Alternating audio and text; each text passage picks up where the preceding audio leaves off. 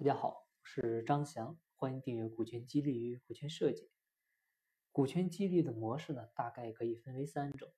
啊：实股股权、虚拟股权以及期权。实股股权呢，这个通俗的理解啊，就是做了工商登记的股权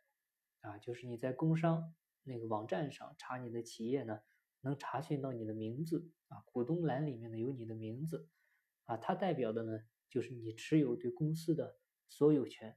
啊，你像可以参加股东大会啊，可以有投票表决权，可以参与公司的重大决策啊，可以收取股息啊，可以分享红利啊，等等等一系列的综合性的权利。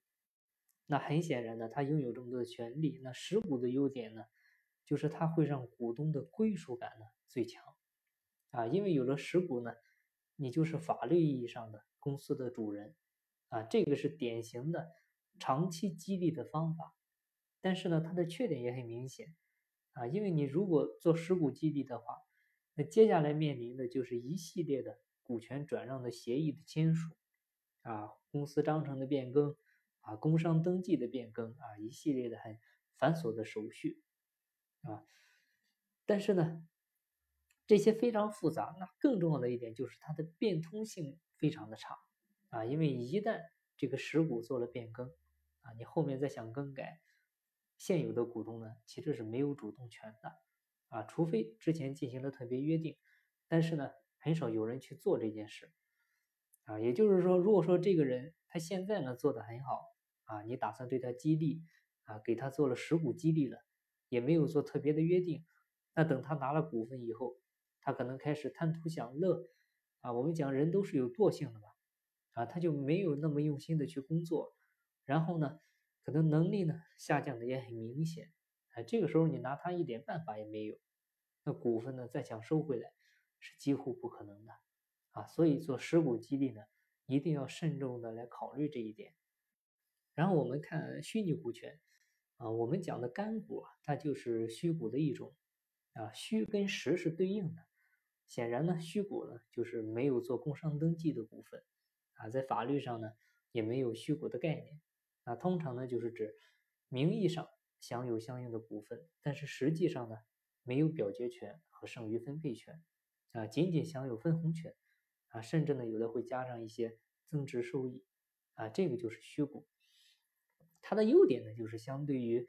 实股来说呢，因为它不需要走工商的那些繁琐的手续，啊，很好变通，啊，同时呢，操作起来非常的灵活，啊，因为。你，像是否同时享有分红权啊，是否有增值权啊，以及是否需要出资入股等等这些，你都可以进行一个自由的组合。那由此呢，可以根据企业的实际情况啊，形成很多种不同的解决方案。这个呢，其实也是股权的落地过程当中呢最重要的一个环节，就是确定激励的模式、激励的方式啊。那相对于实股股权来说，这个呢是它的优势。啊，就是易于操作和控制。那同时呢，它的缺点也很明显，就是你的公司在规模比较小的时候呢，因为这个时候的股权呢本身就不值钱啊，你在做的又是虚股的话，那员工的激励感跟企业的归属感呢可能会比较低啊。这个时候你做的不好，那还不如不做啊。但这些呢，它都可以做好规避。那采用的方式呢，很多的一种就是我们。接下来要讲的第三类的就是期权啊，期权的概念呢，我们以前讲过，就是呃公司授予激励对象的一种啊，可以在规定的时间内啊，以事先约定的价格来购买约定数量的本公司的啊流动股份的一种权利啊，而且呢，一般会在行权上呢有时间和数量上的限制啊，需要激励对象啊自己。啊，自行的去为行权支出资金，啊，因为股权只有增值，它才有行权的价值。入股的股权呢不能增值，那期权的增值收益呢也就没有什么价值了，啊，也就没了激励作用。所以期权呢会促使激励对象为了公司的业务发展呢而努力，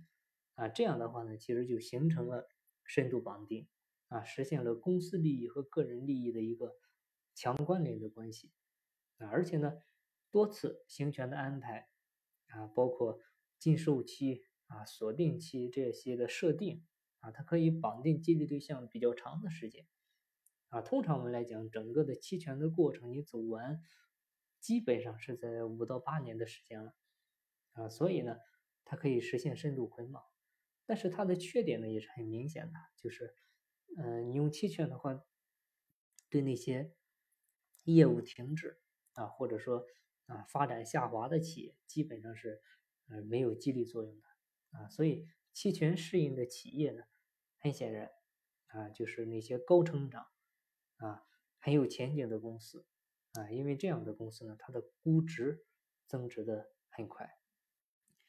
好了，那基本股权激励的三大模式的优缺点呢，我们就讲完了啊。大家呢在做的过程中呢，也可以根据自己企业的情况来思考一下，现阶段啊究竟适合用什么样的激励模式？那还有疑问的朋友呢，我们也可以啊微信上再做详细的探讨。我的微信号是四零六八九三四六四。